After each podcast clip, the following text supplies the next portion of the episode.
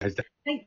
えっと、今、えー元、えー元じゃないな、編集者ですね。編集者の前田さんと、えー元航空自衛隊に行ったヒデさん、今は、えーあの、なんヘアメイクですか？ヘアメイクをやっヘアメイクやってます。ヘアメイク、あヘアメイクアーティスト。はい。やってます。えーはい。三人で今、えー元いた自衛隊の話を中心に言ってんだけど、組織の中に、まあ、あんな巨大な組織の中に女性がいるのって大変じゃない？とか思うんですよ。もともと男性ばっかりだったわけじゃないですか。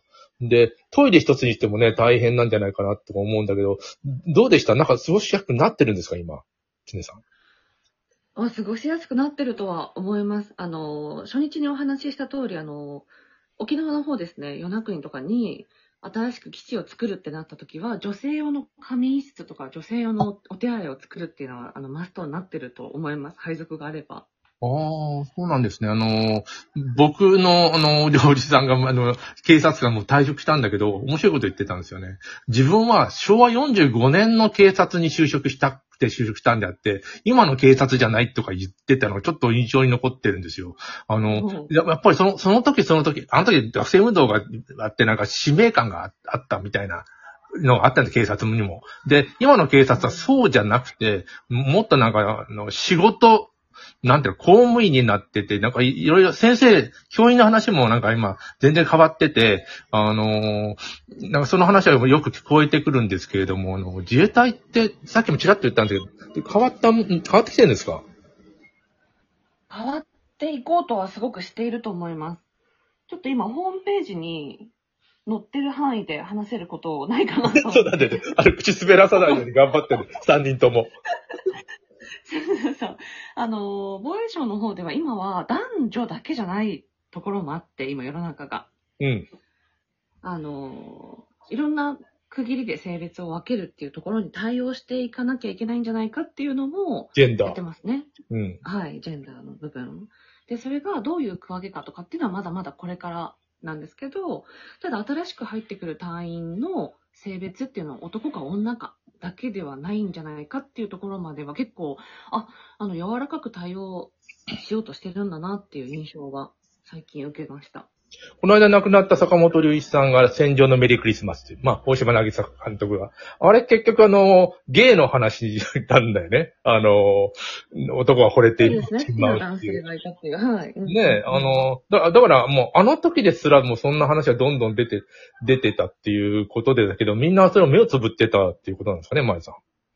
うーん、まあ、時代背景って違うからね、僕らの頃はね、あの、うんちょっと、そうなんだよね。でも今、もう LGBT 当たり前で、えーパートナー紹介しますって言うとね、あの、男性がパートナー紹介しますって言うと、男性であったりっていうのは、その、まあ、ああることだし、だんだんだんだんそういうのが割と、あの、空気感として当たり前になってくると、えー日本もね、だいぶ、ジェンダーに関しては、あの、理解が深まったみたいになるんだろうけどね。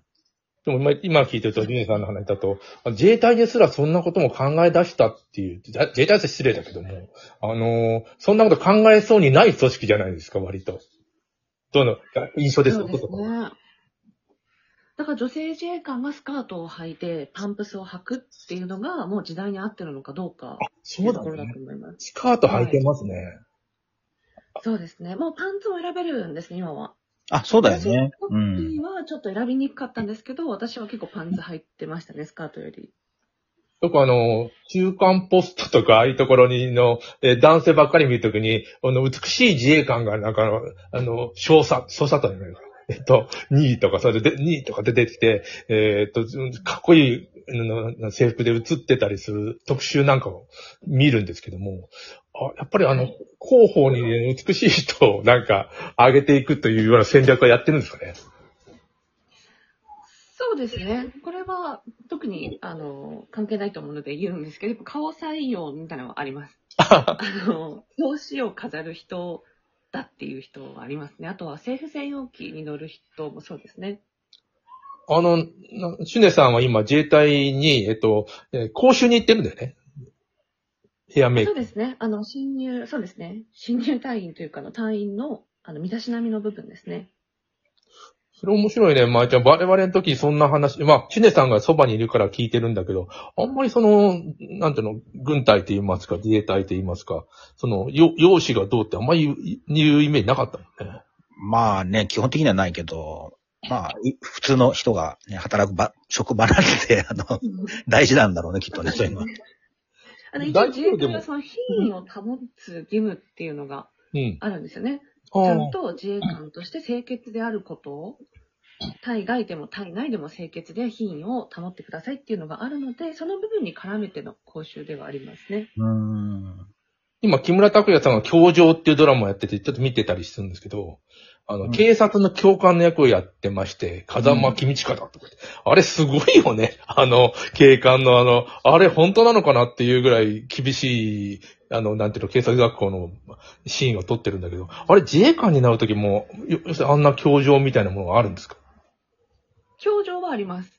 あんな、ただ、うん。木村拓哉さんみたいな人はいません。あれは、まあ、うちのね、あの、いと、義理の姪っ子が今、えー警察にいるんだけども、あの、うん某県警にいるんだけども、うんあの、やっぱ警察学校はすんごい大変だったって言ってましたね。あの、そのまあ、導入教育的なことをやるとこなんですけどね。そこが、うんうん、やっぱり当然、あの、いや、思ってたのと違って辞める人もいるし、あの、そうですね。うん、あの、結構ディープ、ディープっていうか、厳し厳しいんだって。トレトレーニングが相当。実際、あの、警官になっても、たと旅行に行くっていうのを全部報告しなきゃいけなかったりとかいうの聞いたことあるんですよ。自衛官もそうなんですか？自衛隊もそうです。なるほど。それ、あと、指紋とか全部提出して、えー、なんだろう、あの、うんもう、すべては丸裸になってる状態にはなってるの？だはい。私も指紋は提出しました、10紙。いや、まあ、あんまり会社はそうしないもんね、そういうことね。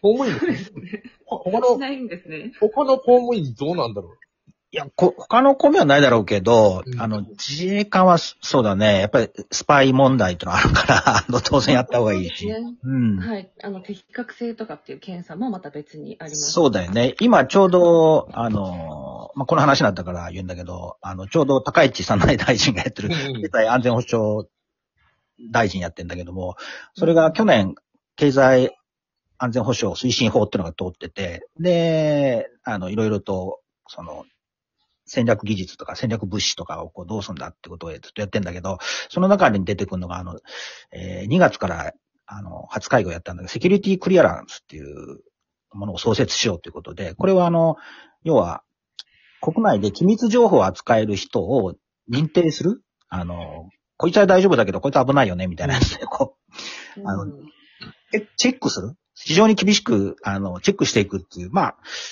当たり前といえば当たり前なんだけど、そういうことさえ日本ってあやってなかったので、アメリカがその、情報を提供するときに、あの、う。うん。日本は、いや、うんずるずるっていうかね、どんどんどんどん情報抜けちゃうよねっていうの、信用力がないので、やっぱりセキュリティクリアランスをしっかりししなきゃいけないっていうのが今、あの、議論されてるんだよね。だからこれまあ、近いうち、あの、出てくる。こう、うん、現実化していくんだと思うんだけども、まあ、ちょうど今議論してる最中だけどね、国会で。うん。シュネさんは今体感したんだけど、体感後っていうのも何かどっか調べられてるな、みたいなのはないんですか？全く。うん、ないと思います。それはないと思います。さんが、あの、定期的に北京に行ってますみたいなだったらちょっとチェック。北京で、いや、私はヘアメイクを教えに行ってるんです、とか言って。おかしいんじゃねえのみたいな。いや、シュネさんね、ああの、北京、北京というか中国行くと、マークされてると思うよね、やっぱりね。ああ、そうだうんそうかもしれないですね。あの、目立つようだったら。うん、多分、ものすごい情報力持ってるから、中国って。うーん。あのでもこの、この前も、あのね、アステラ製薬の社員が拘束されたりしてるけどそ、うなんだようね。ん。まあ何もわからん。うんけ結構マークすするんじゃないのかな。まあ、すごい情、あの、情報量、データ量だろうから。だから今、あんまりね、あの、行かなきゃ、いあの、行くの危険な国ではあるよね。あの薬険だと思うね。だから向こうに、あのーいる、中国にいる日本人は、もう戦々恐々だと思うよ。あのーうん下手なこと聞けないじゃない？中国人に、そうんの、台台湾の話とかできないよね、絶対ね。もう、怖くて。ま、前田さんなんてなんかあの、そそっちの方が行きづらいいや、俺はもう行かない、行行かないいと思う。うん、怖く、怖くていけない。多分、うんあの、過去の、その、なんていうのかな、関わった仕そうだよ。前さんの名前を入れたら、うんえっと、台湾と韓国と、そのいっぱい出て。死ぬほど出てくるんだよ。怖い怖い。死ぬほど出てくる。本当にいっぱい出てくるんだよ。そればっかりだよ。うん。戦おうと。いやいや、ま、まずいから行かないけどね。ねえ。アメリカは大丈夫かアメリカで拘束されましたって言ったら、バスバス怪しいって言って。うーん。アメリカに行くのはそんな、なんていうのことは全く考えないけどね。うん。僕もこのラジオでいろいろ喋ってたりするので、なんか聞いてるなと思うよ。うん。いや、確かに。で聞いてると思う。これの、まあ、なんていうの、あの、何でも聞いて、今、パソコンっていうか、あの、PC がものすごく、なんて情報収集力があって、あの一発叩けば出てくるじゃない。いや、そうなの。え、いあの、AI が絡んでたりすると全部ひた単語拾っていくので、ん漏れなく出てくる。漏れなく多分。あの、あの、そうなのよ。あるキーワードを言うと、あのね、日本のやつだってこう、チェックしてるでしょ？この、これもね、基本的にはね。そうだからね、全部絡めて。うん。だからいくらでも、あの、こう、やってるんだと思うんだよね。某国はね。いや、その、指紋より実は恐ろしいことをやられてるような感じは受けるんだよね。だから、うん。うん。前、ちらちらっと前ちゃんも言ってたけど、僕あの、えもうじ20年ぐらい前、25年前かな、あのー、中国のことに調べたらいきなりスカイプから、あ今、あなた何してますか？私は、あの、重慶に住む女子大生ですとか、絶対違うよね、多分その人。うん。軍服着てると思うよ、多分。男で。チャットで言ってきたら。はいいやそその、その世界はね、もう、き来てるよね。25年前でそうだうよ。ん。もう、そ、相当あると思いや、本当に一般人が全く想像できない世界だと思いますう。。もう、な、なってるよね。あの、うん。まあ AI の進歩早いから、ちょっと次はその話しますあ、ね AI。の話しましょうか。うんね、あのー